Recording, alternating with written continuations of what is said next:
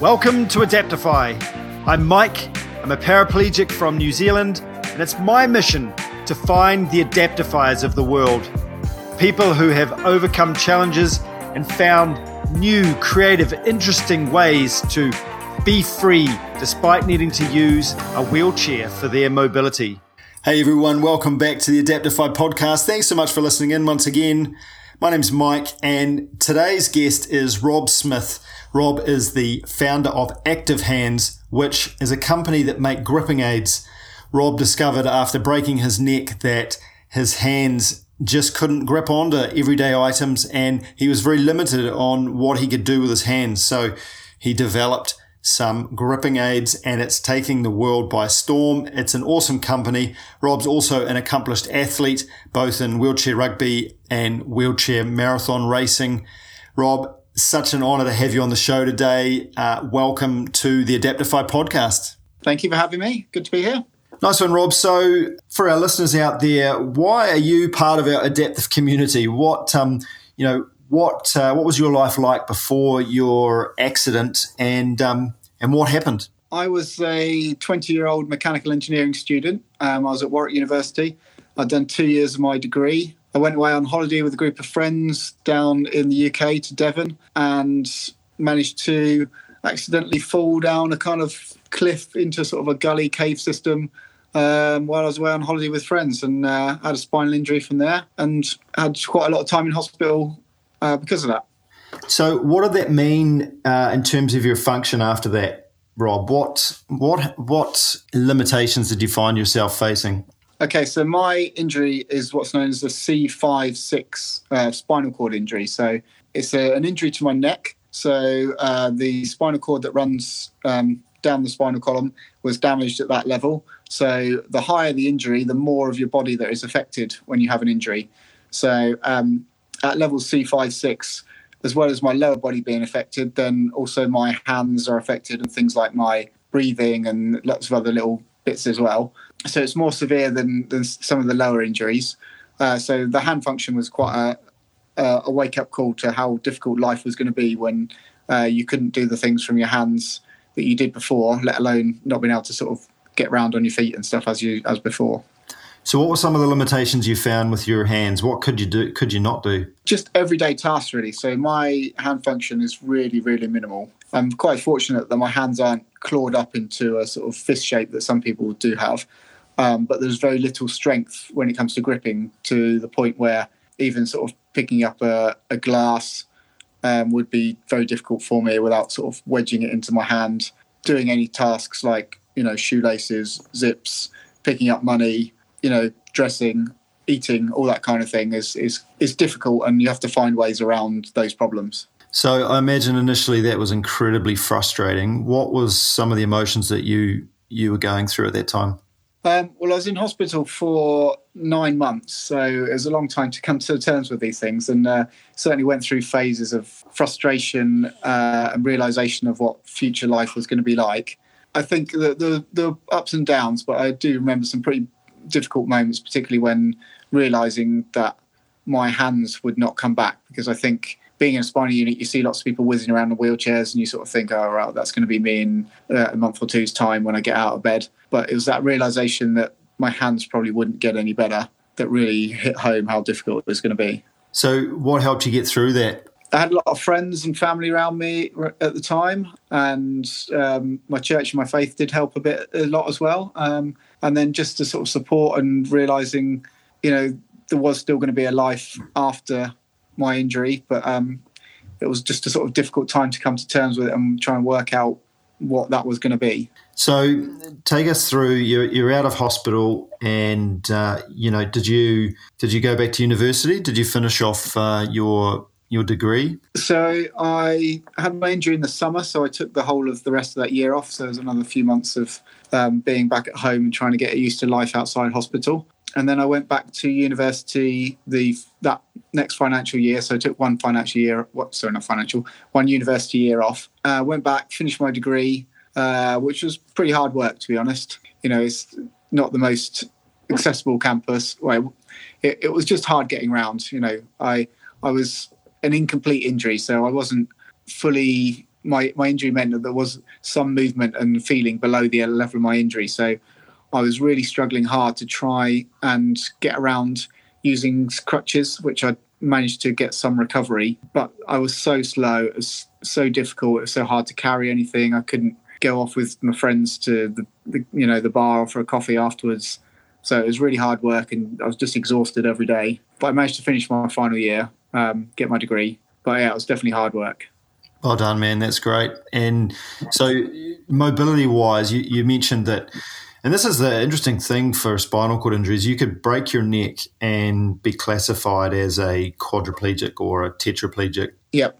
Just for those listening, they're, they're both the same things.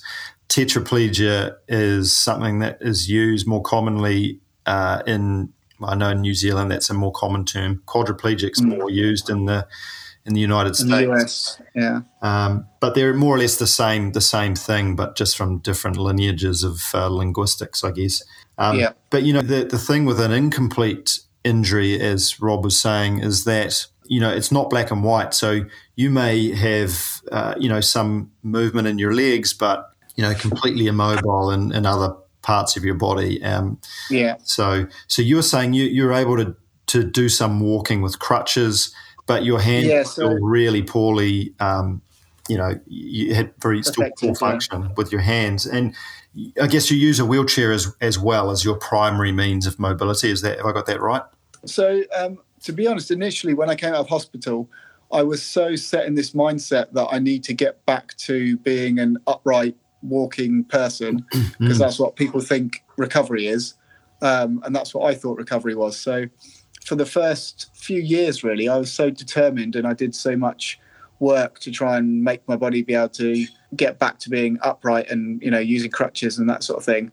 And I was quite, you know, obviously proud of how I managed to get that movement back and to work really hard in physio and getting to the stage I could. That I actually probably missed out on quite a lot of stuff. You know, it took a few years for me to actually realize that I was less disabled in a wheelchair, even though people didn't necessarily see that when they saw me in a wheelchair compared to seeing me on crutches. The ease of getting around in most situations is much easier in a wheelchair than it is on crutches, certainly for my level of ability and movement. So I missed actually missed out on a lot at those university days and those first few years just because it was so hard to do anything and I was just so tired that it was a real struggle.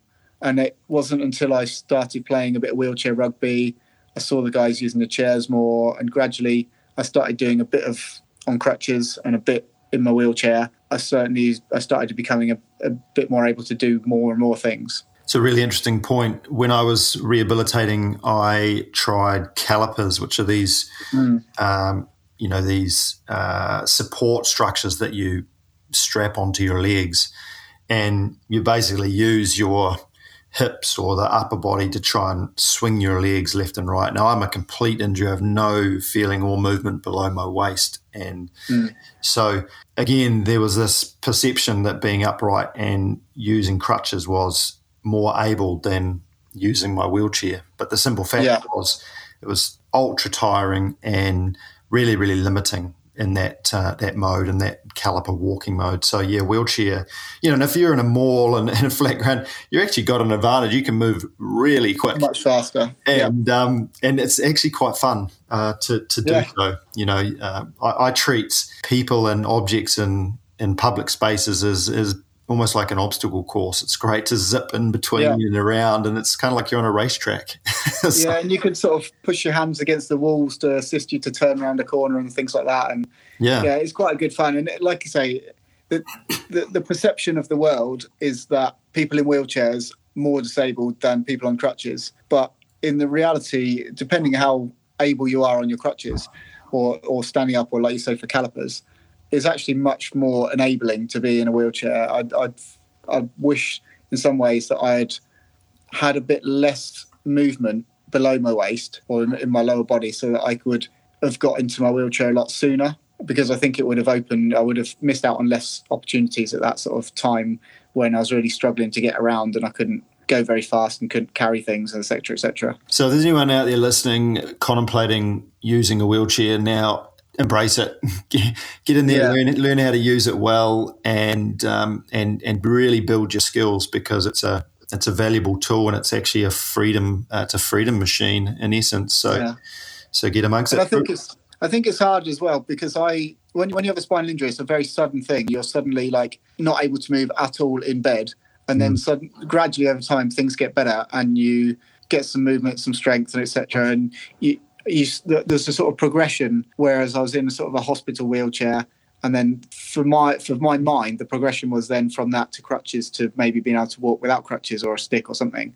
And it seemed like a backward step to go to a wheelchair. And I can see the the thinking of people as well who've maybe got a degenerative condition or they've got older or their, their mobility is reduced for whatever reason that it feels like once you start using a wheelchair, there's no going back to being mm. up on your feet again.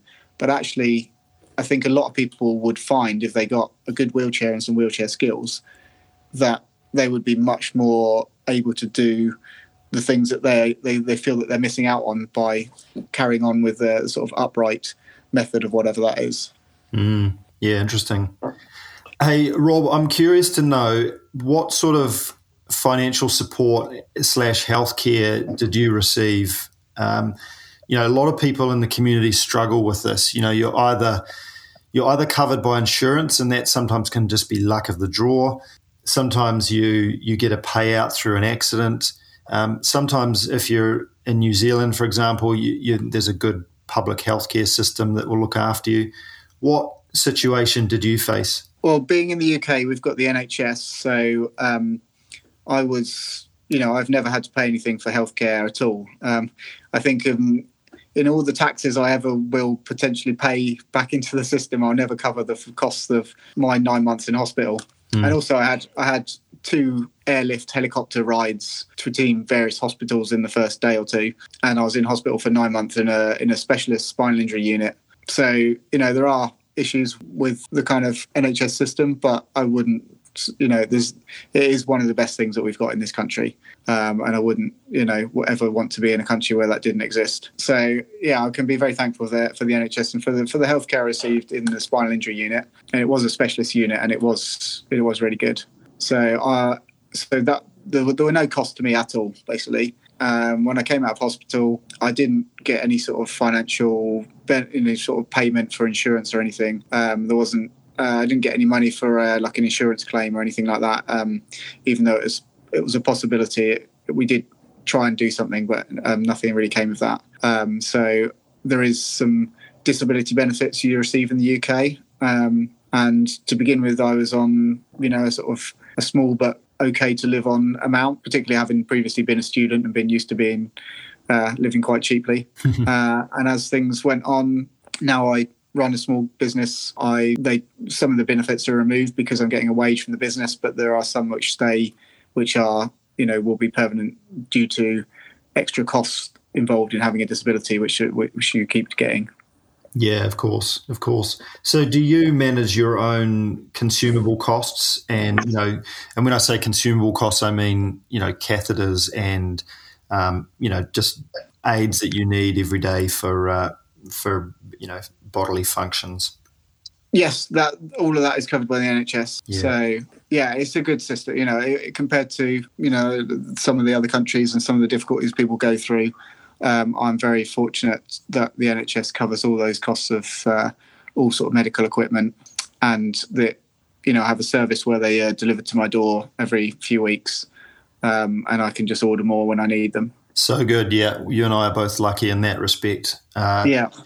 Hey, so let's shift up again now. Let's talk sport. You okay. you are involved in a couple of uh, sports um, and at high level. Uh, can you tell us a bit about those? Well, not long after coming out of hospital, I think just before I came out of hospital, I went to the Interspinal Unit Games, which is a little games run um, at Stoke Mandeville, which is the home of the Paralympic Games. Uh, and they run that every year for people who have been recently injured to go and try out new sports and see how they get on. So I went to there just before I left hospital and I tried lots of different sports. And one that I particularly enjoyed was wheelchair rugby. So not long after coming out of hospital, I went and did a few sessions training for wheelchair rugby, really enjoyed it. Um, and by the time I'd um, finished my degree, I started training fairly regularly with my local wheelchair rugby team. And I played rugby for 10 years, including going on a few tours, being part of the Great Britain development squad, um, winning some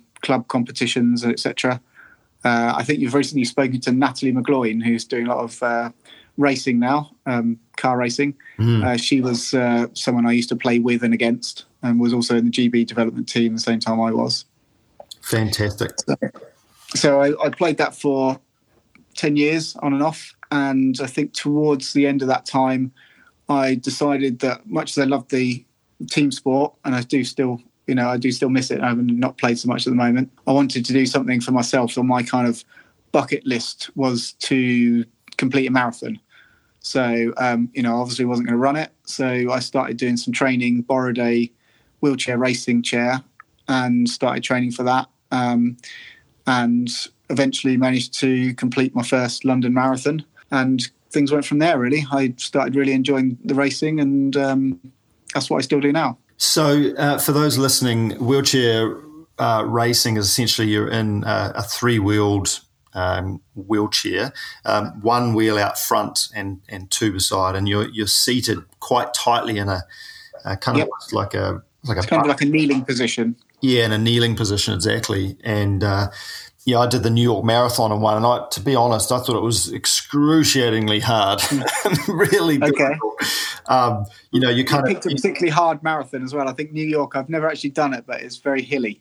From what yeah, yeah, was my first first marathon, and to be fair, I, I mean, I trained as much as I could. Um, yeah, but I, yeah, I don't know. Uh, it was it was tough. Um, so I mean, I take my hat off whenever I see you know the likes of uh, Tatjana. Um, uh, Mc, uh, yeah. McPhedren. Was it McPhedren? Tatjana McFadden, yeah. McFadden, sorry, and uh, you know yeah. other other sort of amazing wheelchair athletes, yourself included, Rob. Mm. I really take my hat off to you.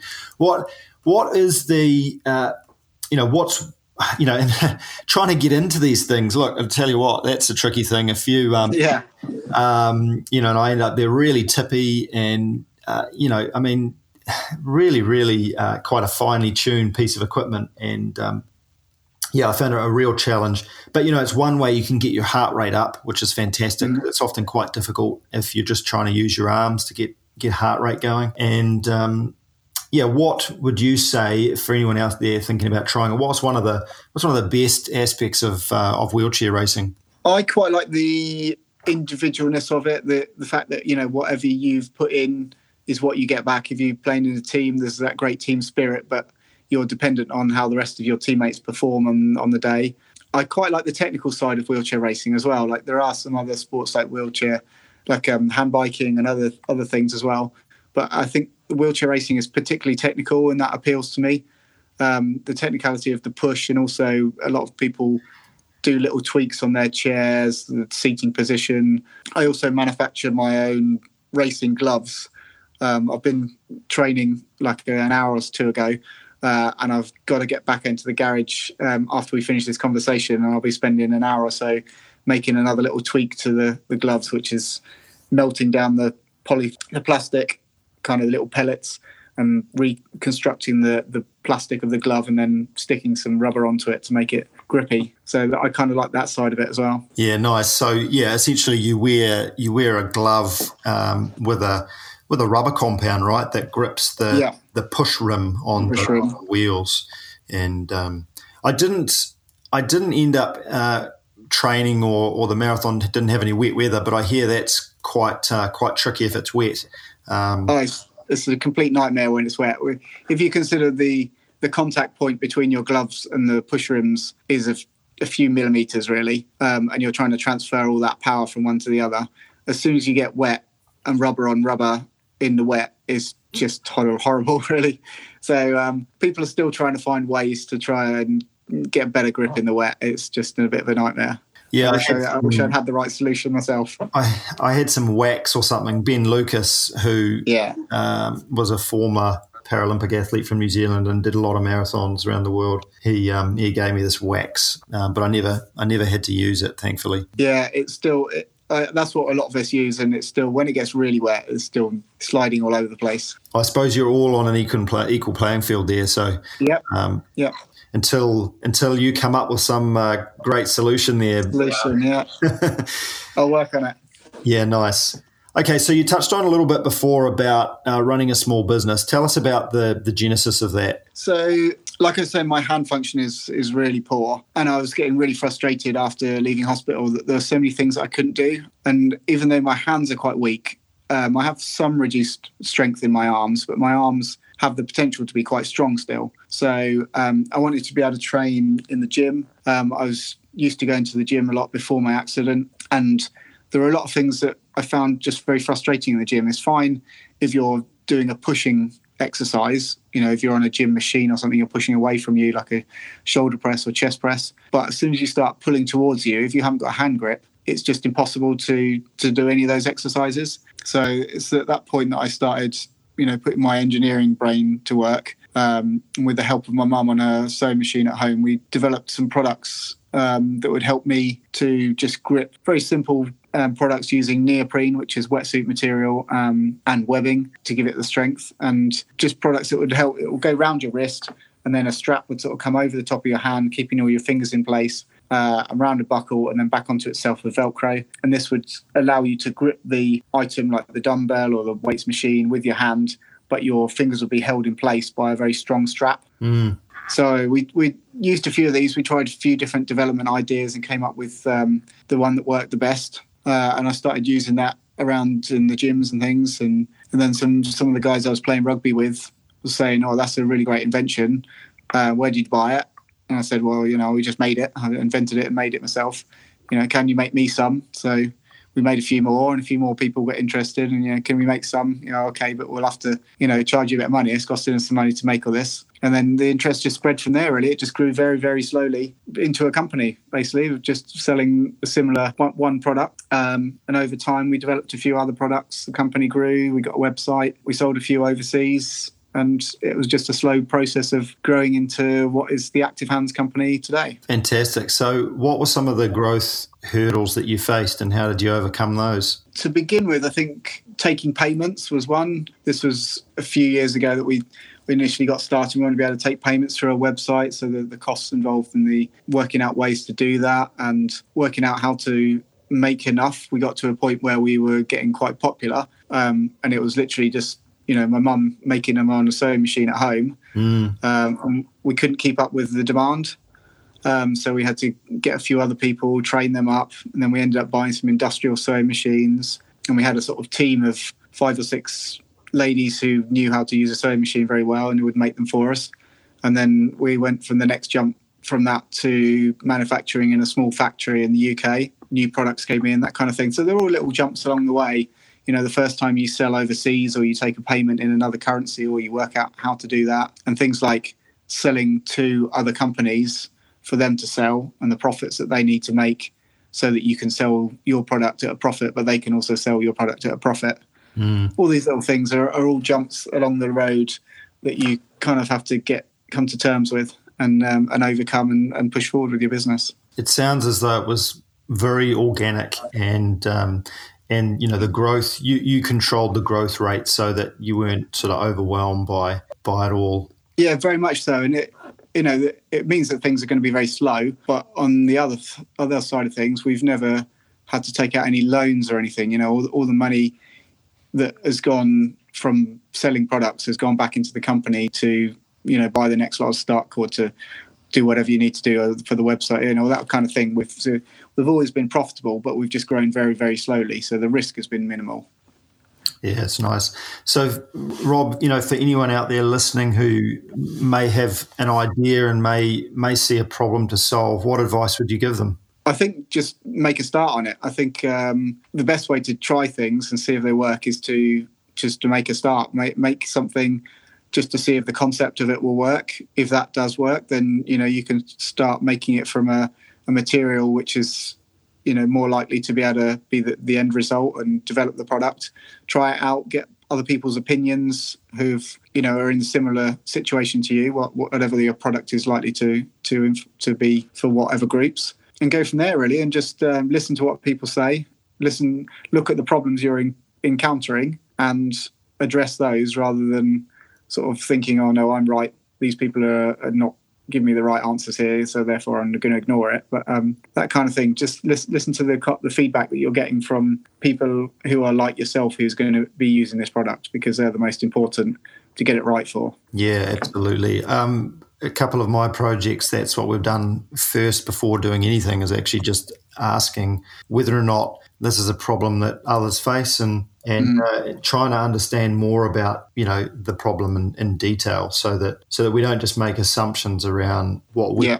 what we think you know and you know it's okay to design something for yourself to solve your problem but you know ideally you're going to put all that time and energy to help others as well so you you're best to ask them straight away before uh, before going yeah, and what we've also found as well, um, as we've expanded, the products that we that I designed for myself were very much, you know, with the the the idea to sell to people with a spinal injury. But as time's gone on, we've realised that people with strokes have similar problems. People with cerebral palsy have similar control problems with the muscles, and then recently we've been encountering people who've got what what we would call limb difference. So maybe either from birth or through a traumatic injury or something, parts of their hands are missing or amputated, or parts of their fingers are not there. And our main product doesn't really work so well for those people because it uses the fingers to to grab onto the the object gripped. So we've had to start designing new product. Often they were just a one-off. Someone would say, "Oh, you know, your product is great, but it doesn't work for me because I haven't got fingers."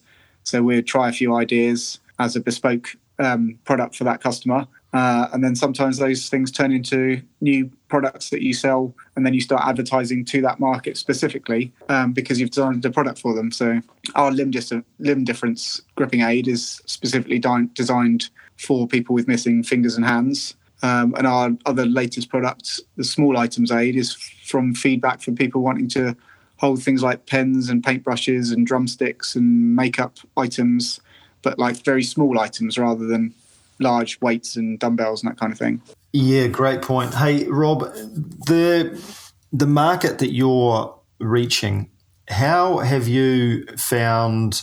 I guess what I'm what I'm asking is what channels have you found beneficial? As in, is it physical therapists that recommend your products? Is it individuals that find you? What who out there is championing your uh, active hands company? Um, I think it is those but also lots of word of mouth. I mean, we try to make the best product that we can do, and word of mouth does go a long way. But as you know, you're never going to reach someone on the other side of the world through word of mouth in, in general terms. Mm. Um, so after a while, we once we got our website up and running, um, we are pretty active on social media now. Um, the massive advantage that you can do with social media, which you just couldn't do, you know, a couple of decades ago, is that I can reach someone you know, in New Zealand or uh, in somewhere else or the other side of the world um, with a targeted ad, or they might find our website through a piece of content about our products that we've put around.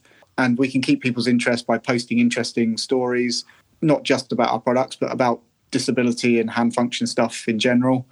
Um, we've now got sort of 10,000 followers on Facebook, um, and we're on sort of the other channels, you know, your, your Twitters and um, YouTube and in, um, Instagram. So they're all really good channels for us, and it's also interesting because it's all relevant to to myself and to other people with similar disabilities. So it's it's nice to have that little community, uh, and we can get our information about our products out there so much more cost effectively than if we were to try and print a leaflet in a number of different languages and send it off to the right people who we would have to find somehow all over the other side of the world. Mm. So it, social media is is you know the, the the great way to reach people for a very niche product. Sure is. It's fantastic. Um, how do you overcome the the translation issues with even with social media? Um, it's still quite tricky, and you know a lot of countries don't really use Facebook or have other platforms. We do have our website translated into about five, six different languages but obviously the cost of that is quite difficult. And when you change something, then you have to change the translation. But um, decided we've we've kind of translated the website as much as we can, but we don't translate every product. So the, we might have a two-line explanation of a, a product instead of the full description. Um, and we have like the, the website itself translated. Uh, we have instructions printed in a number of different languages as well. But the cost of all this sort of thing is quite difficult. And for example, trying to advertise to people in Japan, which we see as a very big market for us, particularly with Tokyo 2020 Paralympics coming up, is there are challenges involved in that. You know, it's a lot easier to advertise to someone in Australia or New Zealand or the US and Canada mm. than it is to to advertise to people who are maybe using different social media platforms and the language and the way of sort of getting your story across is completely different. Yeah, it's interesting. One of our social media posts on Facebook received quite a quite a lot of traction in Spain and in Spanish speaking countries, and mm-hmm. there was you know something like 150 shares or something like that, or maybe 200 shares, and lots and lots and lots of comments, and of course yep. all in Spanish. so um, you know, it was my first glimpse into the difficulties with translating. Um, yes. And, you know, fortunately, I had my friend Yuri, who's actually um, speaks Spanish and was living in Spain. And so she jumped on their page and was uh, able to engage and comment and answer questions. That was fantastic. But, uh, mm. but yeah, it is a it is a challenge. And like you say, the the English speaking markets are one thing, but you know, if you want to help others in other countries, then you know there is uh, there are some challenges with language. Yeah, definitely. Well, but um, but we like challenge, right? So so it's a yeah, no, it's good. It's um yeah, it's not a it's not something you can't overcome. It's just uh, again, it's just uh, we've got to find a way to to um, to do that. So yeah. you talked about your social media channels, and we will link to that in uh, the story that will come post this podcast. Um, Thank you. I guess at Active Hands is that the the common handle that you use? Yeah, Active Hands is, is our website, just activehands.com. Um, and then our, I think our Facebook is Active Hands Co. Um, and Twitter is similar. That that you know we can find a, the way to put all the links out on your site anyway. Yeah. But, um, if you, if you search Active Hands in whatever kind of different social media platform, you should find us. And there's some great stuff on there. So yeah, thoroughly recommend you check uh, Active Hands out and uh, follow along, join in the conversation. Um, Rob, what does the future hold for you? Are you gearing up for Paralympics in Tokyo? Is that uh, part of the plan? And what, what other things have you got going on? Well, I'd love to be able to make it to Tokyo 2020, but um, we'll have to see. You know, I've been, I'm more of a long distance racer, so I was select, been selected a number of times for GB for marathon World Cups uh, and once for the European Championships on the track. So I need to step up my game a little bit more if I want to get the nod for um, for Paralympics. So it's definitely a possibility, but it's going to take a lot of work. Um, so I'll be training hard for that. Business wise, we've got new products in the pipeline all the time. We're always working on new prototypes and trying to get our products out to new people. And family wise, um, we've just had a new baby girl called Xanthi. So I've got a now a six year old son called Jacob, and Xanthi is just three months. So uh, there's a bit of lack of sleep going on at the moment, and um, we're just coping as best we can with a new arrival. Um, so that that's kind of making things a bit difficult at the moment, but we're we're, we're looking forward to um, have, doing being able to do better things as a family um, as time goes on and she gets a bit older. Sounds like you got a pretty full, rich, and rewarding life there, Rob. And yeah. all, all despite the fact that you had a, uh, a, a nasty spinal cord injury. So, you know, hats off to you, man. You're adaptdefying um, and leading the way. So uh, thanks so much for, for all you do, and thanks so much for joining um, joining me today on the Adaptdefy podcast. Really appreciate it. Cheers, thank you. It's uh, been great to chat to you. I hope you enjoyed the podcast and meeting today's Adaptdefier. To learn more about Adaptdefy and the products we have in development, products that will increase freedom for wheelchair users, go to adaptdefy.com. That's a D A P T D E F Y dot com. We're also on all the major social media platforms at Adaptdefy. Follow us there for more behind the scenes looks and more up to date information on product releases. Hope you enjoyed this podcast. Look forward to catching you next time.